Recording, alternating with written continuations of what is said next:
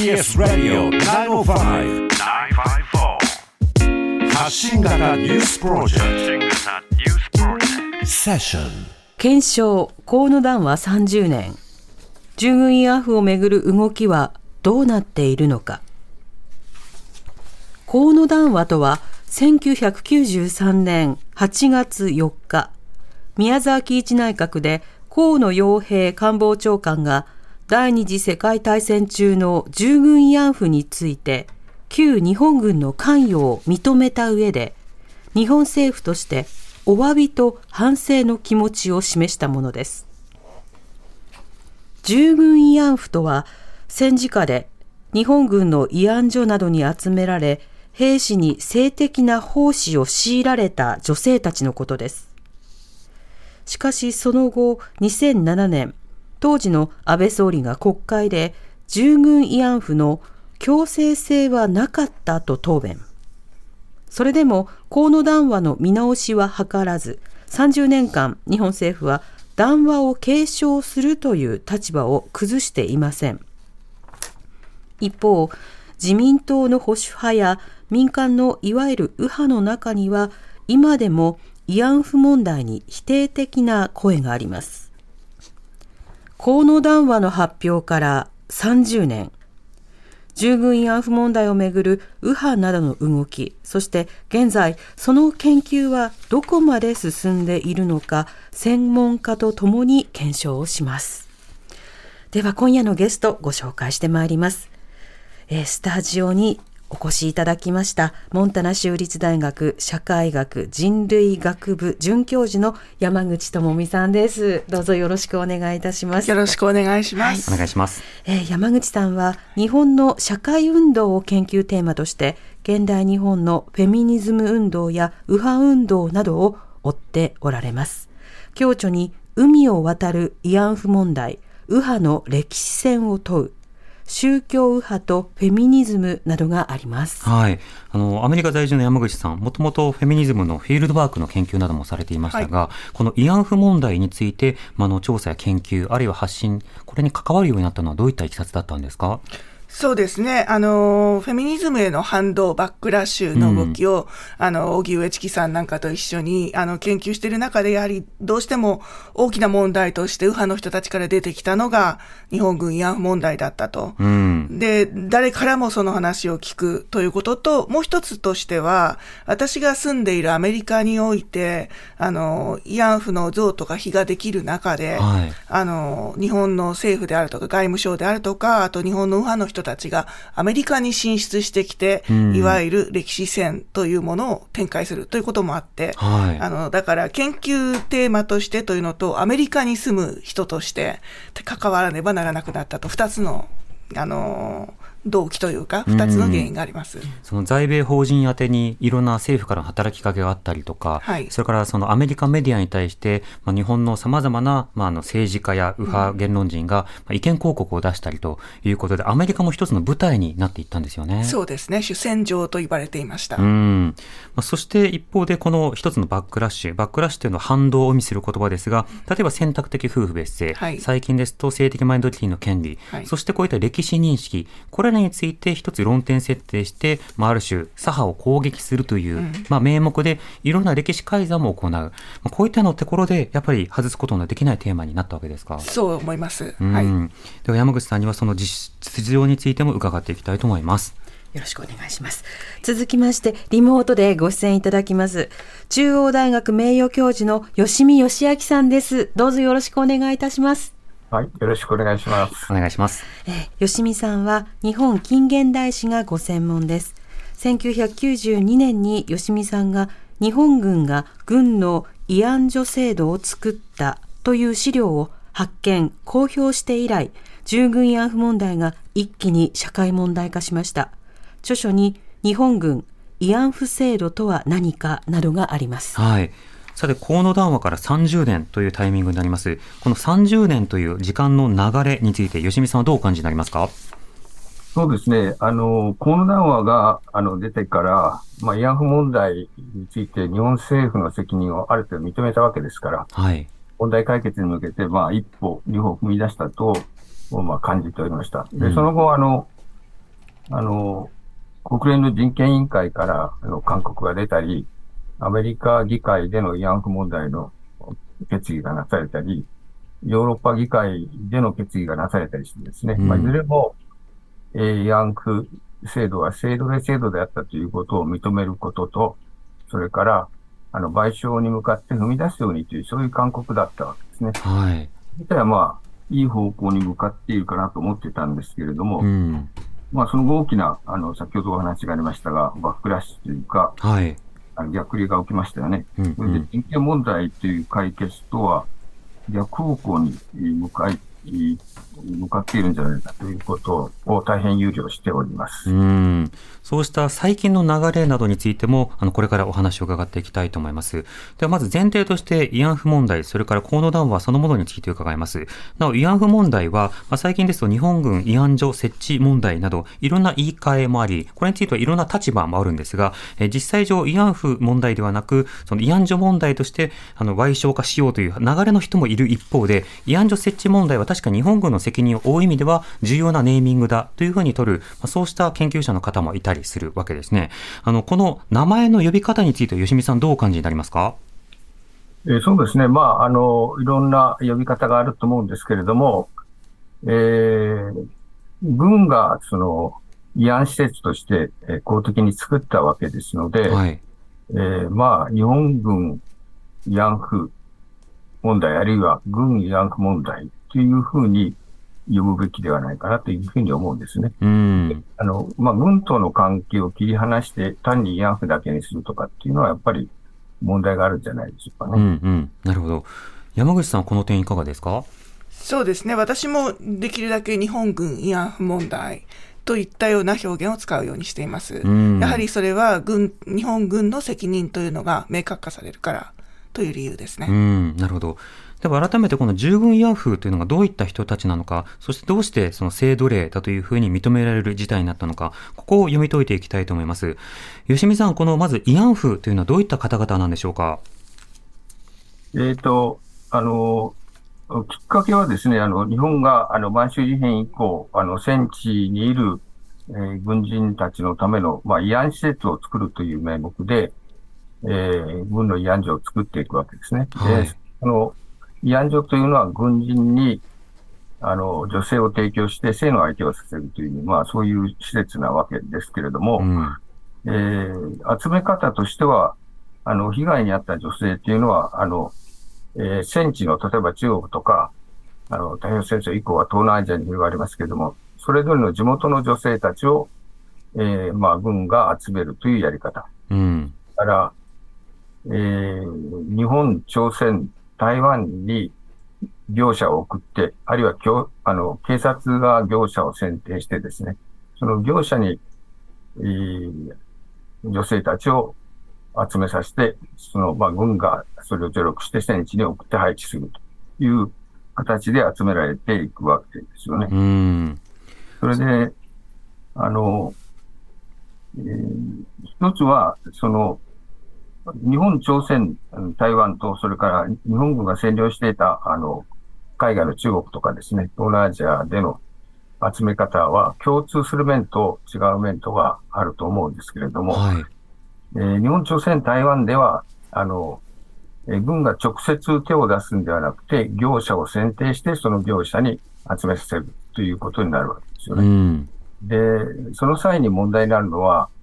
えー、女性たちをですね、どういう方法で集めるかというと、一つは、まあ、人身売買。あの、まあ、身売りですよね。うん。からもう一つは、あの、誘拐、えー、還元とか、あの、騙して連れていく。例えば、看護師さんのような仕事だと言って連れていくやり方。はい、それからもう一つは、あの、略取と言いますけども、あの、暴力的に、うん、連れていくというやり方があったと思うんです。えー、日本からは、あの、ほとんどは人身売買ですね。すでに、あの、性売買を行っている女性たちを、もう一回、その業者が買い受けて連れていくというやり方ですね。うんうん、それから、えー、朝鮮とか台湾ではその人身売買の他に、あの、誘拐のケースが、あの、非常に多かったと思います。つまり、業者が騙して、あの、連れていくわけですね。その実態をきちんと告げないで、看護婦さんのような仕事だとか、えー、食堂の給仕のような仕事だと言って連れていくというやり方をしたことは明らかになっています。うんそれから戦地ではそれ以外に、えー、軍が直接暴力的に連行していくというケースもかなり明らかになっているんですね。これは、あの刑法で言うと略取というふうに言うんですけれども、はい。したがってこの人身売買、それから、えー、誘拐、えー、略取、まあ、いずれも刑法上の犯罪行為ですけれども、それが、うんうん、あの、軍、警察の指導のもとで行われたという点が非常に大きな問題になるんではないかと思います。うんこれ、日本、朝鮮、台湾では業者経由だった。一方で、それ以外の場所では、その直接というようなこともあったんでしょうか？そうですね。あの、えー、中国とか、あの、フィリピンの女性たちは、あの、戦後、あの被害を訴えて日本で裁判を起こしていますけれども、はい、裁判を起こした人たちのケースは、えー、ほとんどがですね、えー、軍が、あの、暴力的に連行したというケースですね。うん。台湾の女性たちが訴えているケースは、えー、まあ、あの人身売買と、それから誘拐のケースが非常に多いわけですけれども。これ、しばしば強制性ということで、あの、いろんなことが注目されますが、あの、非人道的な部分で言うと、その連れてこられたその様というのもさることながら、その実態、あの、慰安所でどのような状況に置かれていたのか、吉見さん、この状況についてはどうでしょうか？そうですね、おっしゃる通り、その、連行の形態が問題であるだけではなくて、実際に慰安所でえー、どういうことをさせられたのか、それは強制刺激ではなかったのかっていう点が、やっぱり一番大きな問題点になると思うんですね。うん。で、えー、まあ、あの、人身売買の場合は一応契約があるんですけれども、はい、あの、契約がある場合と、それから、あの、誘拐略取の場合は契約も何もなくて、えー、無理やり、そこに閉じ込められて、軍人の性の相手をさせられるわけですね。うんで、契約のある場合は、その、まあ、契約あるとしても、それは人身売買契約で違法なわけですけれども、はい、あの、多くの、あの、制約を伴っていると思うんです。えー、例えば、あの、女性たちは、この慰安所の中で生活しなければいけない。まあ、居住の自由を奪われている。外出する場合には軍の許可がいる。あるいはそもそも外出ができないという場合もある。それから、えー、軍人の性の相手は、まあ、基本的には拒否できないわけですよね。はい、拒否できなかった。それから、あの、普通、あの、仕事ですと、嫌になればいつでも辞める権利ってのはあると思うんですが、女性たちは、その、自由に辞める権利がなかったわけですね。契約がある場合には、その、契約期間が満了するか、あるいは借金を全部返すかして、その上で業者が許可をし、軍が許可をしないと破れなかったわけです、ね、はい、それからさらに、あの、もう一つ付け加えますと、あの、定期的にこの性病検査をさせられるんですよね。性病検査っていうのは、女性に対する、あの、最も深刻な人権侵害の一つだと思うんですけれども、はい、それが、あの、強制されるというふうなことがあるわけです。これらを総合すると、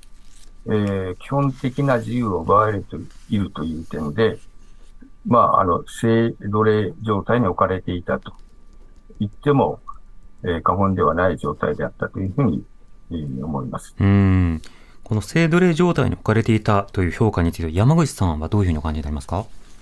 あそうですね。まあ、あの、やはり性奴隷状態に置かれていたかどうかというのが、非常に大きなあの、それを右派の人たちは、そうではないという主張をすごくしているんですけれども、うん、やはり吉見さんをはじめとした様々な歴史学者の研究などを見ると、まあ、どう考えても性奴隷状態に置かれていると。はい、で、それは、まあ、あの、研究成果からしたら明らかだと思います。うん、まず事実実態に伴ってもそうですし、なおかつそれを否定するということは、ある種の人道性を否定するということもつながってしまいますよね。そうですね。うんそうした中で、えー、この慰安婦に関する研究、慰安所に関する研究が進んでいく中、河野談話が1993年に発表されることになりました。それ以前の政府の認識というのは吉見さんどうだったんでしょうか？で、それ以前にですね、あの、あの国会で、あの、議員から質問があったときに、あの、政府の責任者は、あの、こういうふうに答えています。慰安婦というのは、あの、民間の業者が、あの、連れ歩いていたもので、で、軍政府とは関係がないというのは、あの、こういう展開が、あの、繰り返されされていたわけですね。はい。まりその政府に一定の責任はないということにしていたわけですが、しかし実際、その吉見さんがその発表したり収集したりした資料の中では、その軍などがやっぱり組織だってあの関わっていたものだということもこれ明らかになりますよね。そうですね。あの、えー、1992年に見つけて、あの、新聞で発表してもらったのは、あの、6点の資料なんですけれども、その6点の資料だけでも、あの、軍の慰安制度というのは、軍が作り、軍が管理、統制していたということをはっきり示すものだったんですね。うん。で、あの、当時の、あの、宮沢内閣は、まあ、割と、あの、えー、そういう公文書が出てきたもんですから、はい。と、まあ、認めざるを得ないということで、関与を認めて、あの、謝罪するというところまで、まあ、一気に進んだというふうに思います。うん。まあ、こういう文書が出てきた。だから認めざるを得ない。まあ、今、朝鮮人虐殺の公文書は出てきていますけれども、政府がそれを認めないという状況もありますが、しかし30年前はそれを踏まえて、え認めた上で、その後、河野談話が出されることになります。ただその河野談話が出される間にもいろいろな経緯がありました。石見さん、河野談話、この発表の経緯とはどういったものなんでしょうか？えっ、ー、と、まあ、あの、一つの大きなきっかけはですね、1991年8月に、あの、軍の慰安婦だったキム・ハクスンさんという人が、あの、ソウルで名乗り出て記者会見をしましたよね。うん、その後、日本に来られて、あの、え謝罪と賠償を求めて裁判を提起されたということですよね。はい、それからまあ一気に注目されるようになったわけですけれども、まあその当時政府はあの、ヤンクに対する軍政府の関与を否定しておりましたけれども、えー、たまたま僕はですね、あの、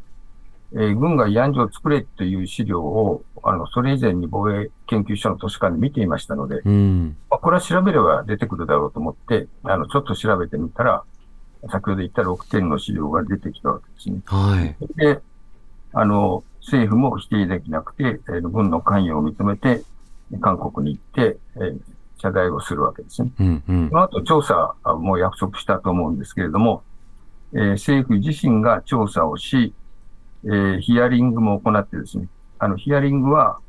あの、日本国内の、まあ、事情を知っている関係者、それから韓国の慰安婦被害者にも、あの、ヒアリングをして、うん、それから資料も調査をしてですね、えー、それらを、えー、まとめて、あの、河野談話が出される。まあ、そういう経緯になったわけですね。うんその河野談話なんですが、中身というのはどういったものなのか、その評価も含めていかがでしょうか？えー、そうですね、あの、えーえー、談話の中はですね、まず事実の認定と、それから謝罪と再発防止措置が書かれています。はい。えー、あの、賠償についてはここでは触れてないんですけれども、えー、まあ、事実認定がまず非常に重要だと思うんですが、うん、あの、事実認定に関してはですね、あの、こんな風に言っています。あの、慰安婦の募集で、えー、還元強圧等により本人たちの意思に反して集められた事例が数多く、関係等が直接加担したこともあった。うん、というふうに述べて、強制連行があったというそれから軍関係による強制連行も一部あったというふうに認めたわけですね。はい。つまりそういった、はい、あヒアリングと資料に基づいて、まず事実認定があったということですね。そういうことですね。うん。えー、それから、あの、あの、朝鮮半島についてはですね、特別項目を設けてですね、えー、募集、移送、管理等も、総じて本人たちの意思に反して行われたというふうに言っているわけですね。うん、でここではあの、あの募集だけではなくて、移送管理等も含めて、本人たちの意思に反して行われたというふうに言ってますので、はい、えー、朝鮮人女性の場合は、総じて強制連行と強制刺激があったということを承認したというふうに考えていいと思うんですね。うん、これ非常に重要なあの認定だと思います。うんうん、だから強制とは何かということに関して、強制というのは本人たちの意思に反して何かをさせることが強制だというふうに言ってることも、あの、非常に重要ですね。うん。暴力的強制連行だけが問題ではないということだと思うんですよね。うんうん。そのつまり無理やり連行するというような、そうしたことだけを強制といい、そうでなければ強制でないというような、そうした論理は取ってはいないということですか？そうですね。うん。そうしたその、はい、河野談話、そして再発防止や謝罪などについてはどうですか？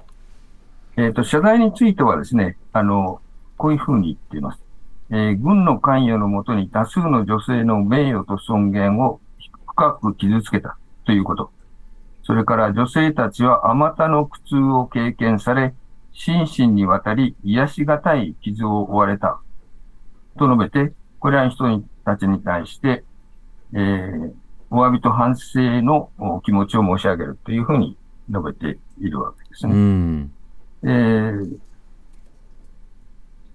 後半は、あの、この、あの、文言の後半は、あの、大変しっかりしたものだと思うんですが、はい。ちょっと問題になるとすれば、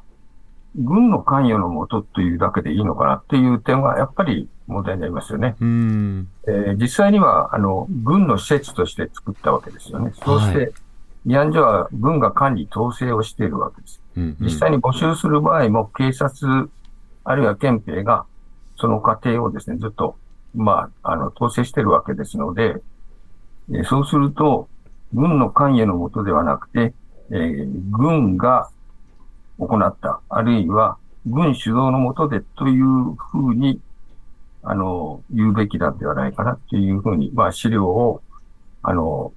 調査した結果ではそういうふうに思います。うん。ただしも重大な人権侵害であったということを認めている点は非常に大事だと思います。うんいろいろ踏み込みが不足している点、あるいは事実認定としてはまだ甘い点はあれど、一定程度の事実を認めつつ対応していた、そうしたような性格のものが河野談話になるわけですか？そうですね。うん。またこれ。もう一つ大きいのは、はい、あの、再発防止の措置を、一つだけですけれども述べてるわけですね。はい。二度と繰り返さないようにということで。それはどういうことかというと、歴史の教訓としてこの問題を直視するというふうに述べて、うん、歴史研究、歴史教育を通じて、長く記憶に留め、同じ過ちを繰り返さないというふうに約束したわけですね。うん、約束はまあ非常に大事な約束で、まあ、再発防止措置としても非常に重要だというふうに思います。うんこれ、1993年、コード談話が出されました。で、その後、その、この慰安状に関する研究というのは、その後も進んでおりまして、その後、さらなる資料というものを発見されています。石見さん、この慰安状に関する研究の歩みについては、その後、いかがでしょうか？えそうですね。あの、政府の調査によってかなりの資料が公表されたんですけれども、えー、その後も、えー、資料の発見は進んでいます。それから、あの、えー、被害者のこのヒアリングも、えー、のまあ、あの、韓国とか、あの、台湾でも進んでいきますし、はい、中国でもそういうヒアリングが出てきたりしていますよね。うん、で、インドネシアでも行われたりして、えー、そういう、あの、証言もかなり集まってきているという状況があると思います。うんまた、あの、公文書レベルでも様々な発見をする研究者の方もあり、あの、河野談話以降で発見された文章だけでも一つ大きな特集が組めるほどだということではあります。うんはいそしてその中で、えー、河野談話以降、まあ、慰安婦についてどう教育するのかということも一つのテーマになっていったわけですが、それに対して様々なその反発、反論などがあり、政府が河野談話の見直しというものをしばしばやるのかやらないのか、それが問われるような状況になりました。うん、ここから山口さんにも伺っていきたいと思うんですが、このいわゆるこういった河野談話に対する反発や撤回を求める動きというのは、1993年以降、どのように動いていったのか、いかがでしょうか？そうですね。あの、河野談話以降、特に1995年あたりに、あの、まあ、96年あたりに、あの、教科書に、中学校の歴史教科書に、あの日本軍慰安婦について記述するという動きがあったんですが、はい、それへの反発が非常に大きかったです。で、あの、新しい歴史教科書を作る会というような民間組織が出てきたり、はい、あるいは日本最大の保守組織と言われる日本会議、日本会議ですね。それが結成されて日本会議も積極的に、この、いわゆる歴史否定という動き、あの、特に慰安婦問題に関して非常に、あの、力を入れて反対していくということがありました。はい、で、なので、それ以降、まあ、特に教科書問題を中心として、あの、河野談話で言われている歴史教育というのが非常に重要だったんだけれども、それとは反対の動きになっていくというのがあると思います。うんうん、とにかく90年代は歴史問題は、一つ教科書を舞台とした教科書問題になっていきましたね。はいうん、そしてその時の保守団体は、その歴史だけでなくて、実は憲法、外交、家族、こうした様々な価値観についても、まあ、共同しながら進んでいったというのも一つの特徴になりそうですね。そうですね。うん。2000年代以降はいかがでしょうか？そうですね、2000年にあの女性国際戦犯法廷が開かれたんですけれども、それに対するやはりあの右派のバッシングというものは非常に激しいものがありました。はい、で、これへのあの NHK のドキュメンタリーの番組に対して安倍晋三さんなどの政治家がこれを非常にあの批判していった、圧力をかけていったというような報道が出たりとかいう展開もありました。はい、で、そうしているうちにやはり安倍政権時代にも突入していって、で、安倍さんという人は、あの、男女共同参画とかそういうものへのバックラッシュのリーダーでもあった人なんですけれども、やはりあの、慰安婦問題に関しても、あ90年代からずっとリーダーとして動いてきたということがあります。はい、そして安倍氏がだん、あの、首相になっていって、で、その度にやはり慰安婦、日本軍慰安婦問題を否定するような発言を繰り返していくと、そして河野談話の見直しというものも述べていくということになっていきます。うん。この時第一次安倍政権は、まあ、あの教育基本法の改正というものを行い、はい、そして教育再生というものを掲げ、はい、そしてあの慰安婦問題について否定するような人たちも含めて、えいわゆるブレーンみたいなものであの議論されるような、報道されるような状況もありました。はい、2000年代前半はね、性教育などのバッシングなどにも力を入れていくわけですが、しかし同時に常に歴史問題というのも問われ続けてきましたよね。そうですね。で、同じ人たちがそうした動きに関わってきたというのが特徴だと思います。はい。その2000年代後半に安倍政権が倒れるわけですが、はいはい、しかしこの歴史問題というのは、それで止まるということはありませんでした。その後の動きはいかがでしょうか？そうですね。あの、ずっとやはり、あの、歴史問題に関しては、非常に、あせっかく河野談話で教育にあの力を入れるということが出てきても逆方向に進む。あの、そして、慰安婦問題に関する保障などに関しても、謝罪保障に関しても全く進まないという状況になっていきます。うん、で、民主党政権時代も特に進むこともなく、はい、そして、あの、第二次安倍政権になると、ますます悪化していったということになると思います。で、安倍さんという人は、その前の自民党の総裁選に出るときに、この談話の見直しを掲げて当選している。はい、そして、あの、首相になるや否や、河野談話を見直すみたいなことで、検証というあの作業を始めるということになっていきます。で、どんどんどんどんそうやって、あの、いわゆる歴史戦と言われる、あの、日本の戦争責任を否定するような動きをどんどん進めていくということになっています。はい、うんそこにまあそれ相応の人員とそれからお金が投じられ、はい、なおかつそのメディアに対するアピールなどを展開するんだということがされた。はい、しかしこの歴史戦というのは一見すると日本の中ではなかなかこう報じられない、あるいはその動きが知られてないということがありますが、具体的にどんなことがされていたんでしょうか？えー、歴史戦という言葉自体は産経新聞が連載をあの2014年から始めているんですが、はい、そのあの表現で、まあ、歴史戦という言葉を使うのは基本的にはその右派の人たちだったんですけれども、うん、それにまあ政府の動きと連動する形で、あの日本の戦争責任を否定する。というような、あの、主張をしたりとか、報道を行ったり、はい、あるいは実際に政府がそうした主張をしていったり、ということになります。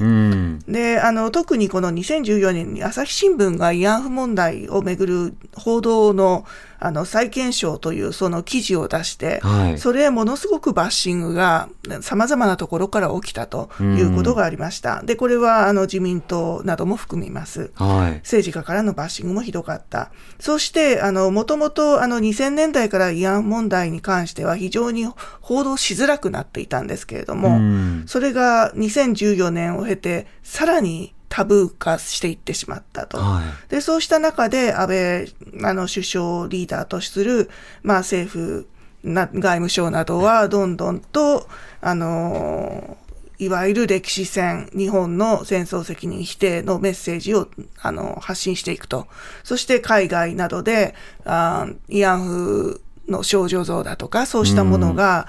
建設されていて、海外ではこの歴史を記憶していこうという動きがあったんですけれども、はい、それを日本政府あるいは日本のあの右派の市民などが否定して、それに抗議をしていくという動きが非常に激しくなっていって、で、例えば大阪市などは、あの、慰安婦を記念する像が立ったことを理由としてサンフランシスコ市と姉妹都市を辞めるというような、はい、そこまで行くということにななってしまいました。うん2014年、その朝日新聞が、まあ、具体的なその報道についての検証を出したときに、まあ、読売新聞なんかはね、例えば小冊子を出したりしていて、はい、慰安婦問題、朝日が間違いを認めた、でも読売はずっと真実を報じていたんだという仕方で、まあ、アピールをした、はい、そのタイミングで朝日新聞は確かに部数を減らしたんですが、その後、読売新聞も部数を減らすなど、うん、あのそうしたキャンペーンが何に効いたのか分かりませんが、しかし、あたかも朝日新聞が認定をしたあの事実の誤りというふうな言われ方をした報道の部分と、慰安婦問題があったかもなかった、あるいは、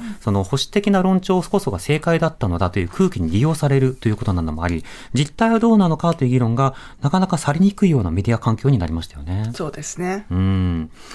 そしてその後、まあ、安倍晋三総理の第二次政権の時に、あの一定の談話、安倍談話などが出されていく一方で、河野談話を継承したのだというような趣旨の発言も続きます。この点どうでしょうか。えー、そうですね、あの河野談話については、先ほど言ったように、安倍首相的には、とにかく見直したくて仕方がなかったはずですが、うん、やはりそれは対外的にもできなかった。で、あの2015年に日韓合意というのもあり、その中でも一応継承したということになっていると。で、なので、安倍首相が当時やりたかったこと、あるいは公約として掲げたことと、実際、まあ、やりたくなかっただろうけど、やらざるを得なかったこと、というのがずれていくけれども、やはり一応、あの、政府としては、この談話継承しているということにはなっています。ただ、それを実践しているかは全く別問題であって、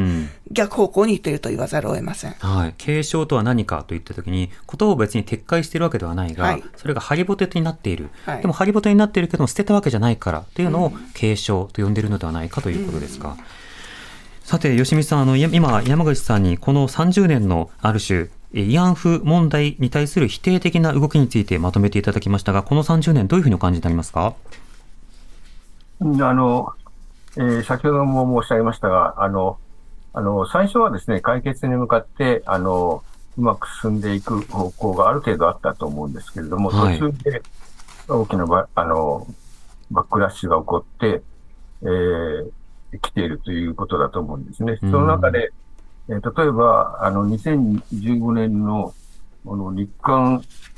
合意でもですね、あの、安倍さんはこんな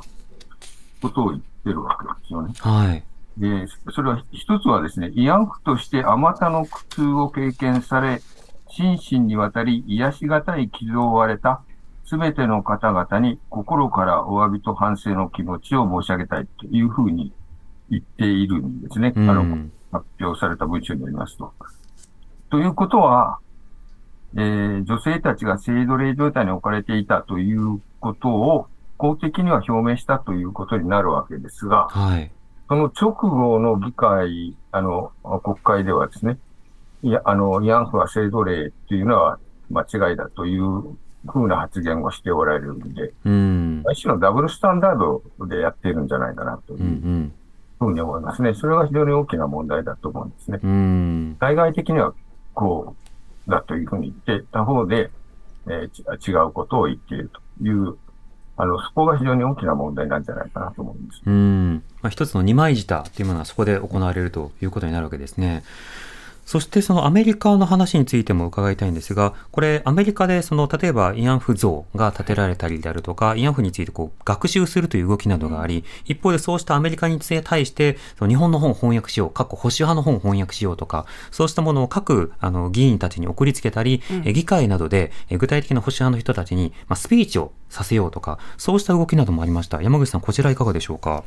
そうですね。あのーアメリカに様々に、あの、慰安婦の歴史を記憶するような像であるとか、あるいは博物館の展示だとか、あるいは様々な教育プログラム、教育の、まあ、ための教科書ですとか、そうしたものにいちいちいちいち、あの、日本の右派や、あるいは時には政府が反対していくということになっていました。で、その、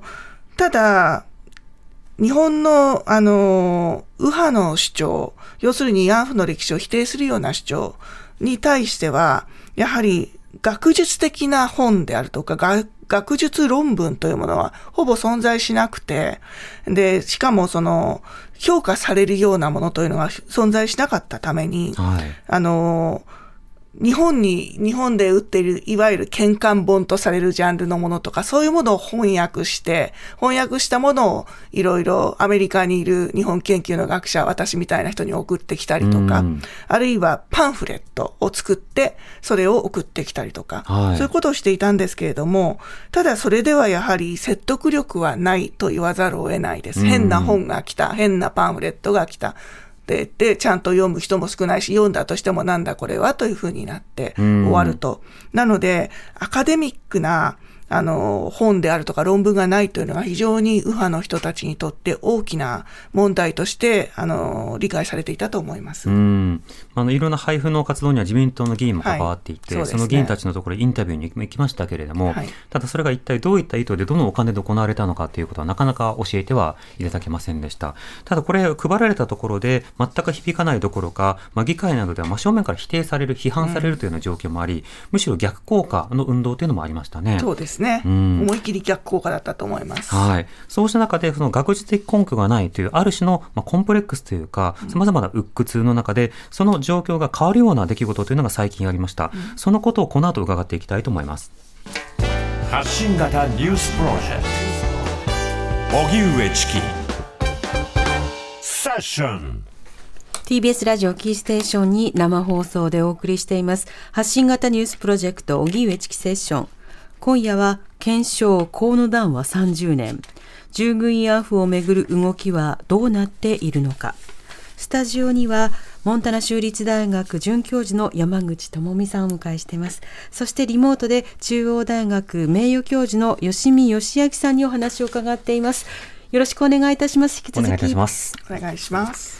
さて、えー、こういった学術的な根拠、実は今でも日本の国内でも資料などがこう発掘されていき、えー、そうした資料の発掘を今度は政府がなかなかこう認めない、公文書として認定しないというような状況も、あの、いろんな攻防として国会では続いているんですが、2020年代に入って入って、一つ注目されている論文があります。それがラムザイヤー論文と呼ばれるものなんですが、この注目のされ方も含めて、山口さんどういったものなんでしょうか？はい。あの、ラムザイヤーさんという人は、ハーバード大学ロースクールの教授です。はい、三菱法学教授というあのタイトルなんですが、まあ、あの、もともとこのポジションを作るのに三菱が何らかの、あの、お金を出したというだけのことで、特にあの、三菱と直接の関係があるというわけではありません。はい。で、あの、この論文というのは、 International Review of Law Economics、IRLE というふうに略されるんですが、うん、そのあの学術雑誌に出されたものです、はい。ここで重要なのは、これは法と経済学という分野のあの雑誌であって、あの歴史学とは全く何の関係もありません。うんで、この法と経済学分野の、あの、学術雑誌に出された論文なんですが、はい、そのラムザイヤー氏が主張しているのは、まあ、大雑把に言うと、日本軍慰安婦は、売春宿の業者と自発的に交渉を行って契約を結んだとして、うん、それゲーム理論に基づいてその契約を論じるというような内容です。はい、で、結局のところは、ラムザイヤー氏は、慰安所の制度の責任はあくまでも朝鮮人業者にあって、日本軍や政府にはないのだという主張を行っていると。要するにこれは日本の右派の主張と全く重なる、はい、そうした内容の論文でした。うんこの論文は乗るや否や、ある種保守論壇においてラムザイヤブームのようなものが起きました。これどういったものだったんでしょうか？はい、まずこの論文の内容が産経新聞とか、産経新聞がまた英語版のサイトを持ってるんですけれども、はい、そういうところで大々的に、あの広報されていくという、う普通、学術論文がジャーナルに、あの、雑誌に出たところで、そんなに新聞が扱うなんてことはないんですけれども、はい、これに関してはものすごい勢いで、あの、広報されていきました。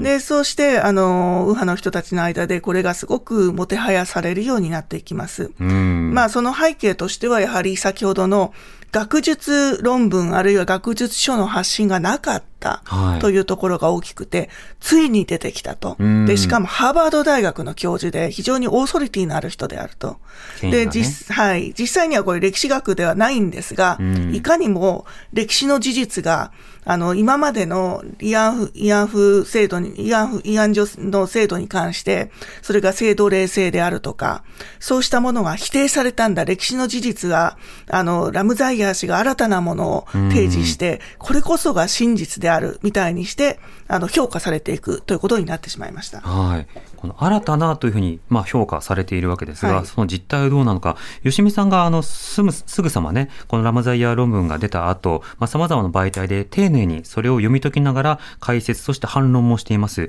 このラムザイヤー論文の問題のポイントというのはいかがでしょうか？えー、っと、いろいろあるんですけども、あの、まず一つは、あの、資料をなんか歪曲して使っているっていう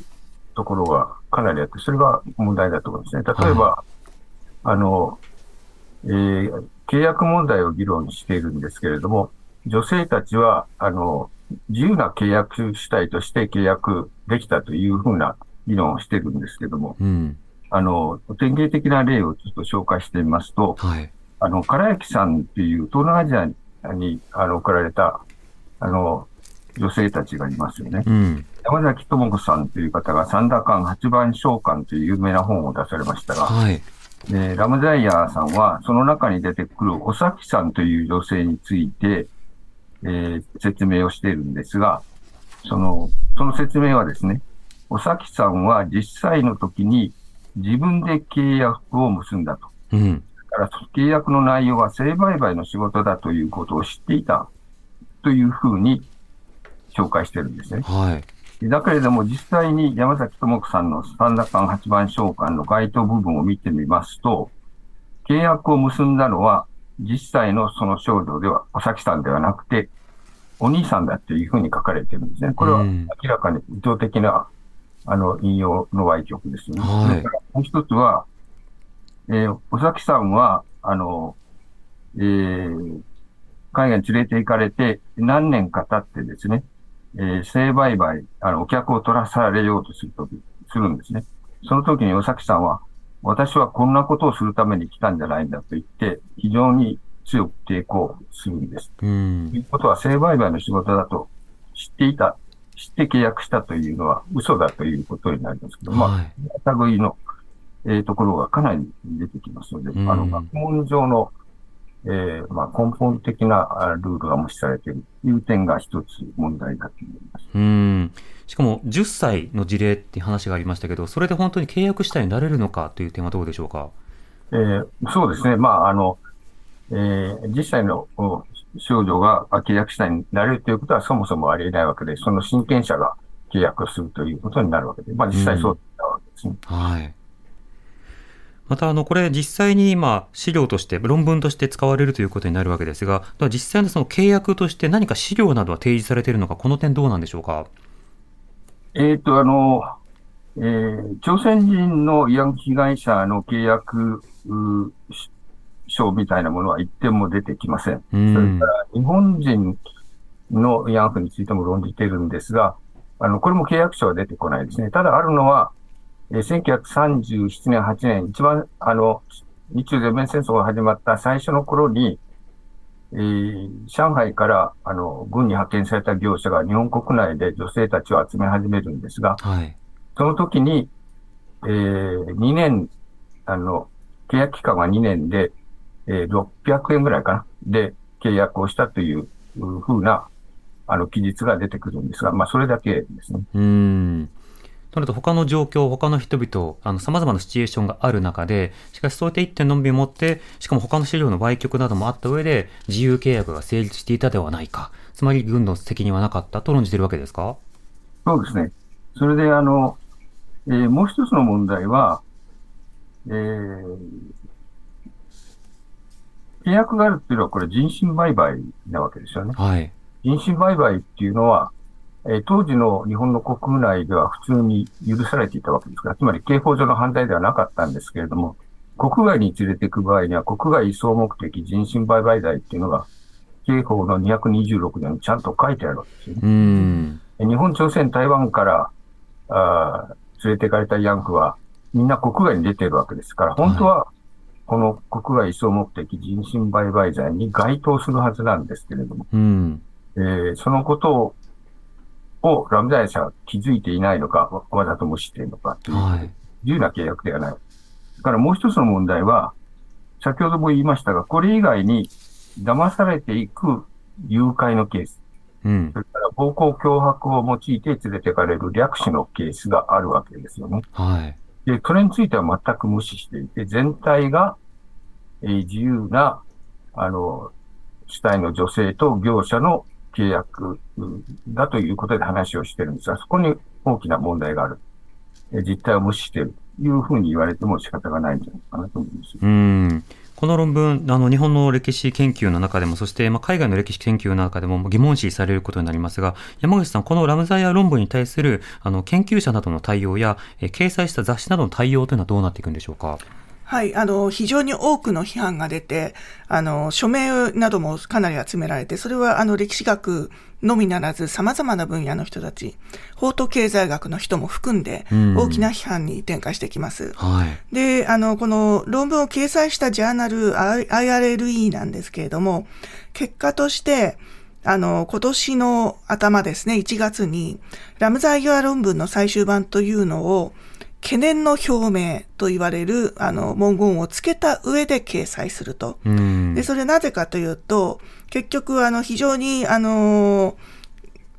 倫理的なガイドラインというのがあるんですけれども、はい、それに基づいて明らかなデータな捏造や改ざんとか、まあ計算ミス、実験ミスみたいな、その類の間違いとまでは言えないけれども、だけど、やっぱり大きな資料の解釈などの問題が非常に大きいということで、玉虫色決着ですね。はい、要するに、その懸念の表明を載せた上で、やっぱり論文は撤回せずに載せると。ただ、この、あの、学術誌の編集担当者、エディターも、撤回については意見が割れたと書かれています。はい、なので、非常に、あの、結果としてクリアな結論ではなかったと。で、また同時に、あの、ゲーム理論の専門の人の批判も掲載されたし、あと、吉見さんによる反論も、今、あの、今年の12月号に掲載されました。うん。これだけ長い間の歴史研究の積み重ねを一つの論文で、はい、論破なかったことにするということは、そもそも不可能ではあるわけですが、はい、同時にこう歴史的な積み重ねを踏まえた上で、これは論争ではなくて当事者がいる問題だと。ね、となると、それに対して政府、加害国の政府としてどう向き合うのか、これは実は岸田政権にも問われているものではあるんですけれども、岸田さんからこういった歴史問題に対する対応がなかなか出てこないということを含めて、ね、これは現在進行形の問題として、また30年を超えて問うていきたいと思います。また特集したいと思います。はい今夜は中央大学名誉教授の吉見義明さん、モンタナ州立大学准教授の山口智美さんにお話を伺いました。お二方ともありがとうございました。ありがとうございました。どうぞよろしくお願いいたします。TBS ラジオ。TBS ラジオ。荻上チキ。荻上チキ。荻上チキ。セッション。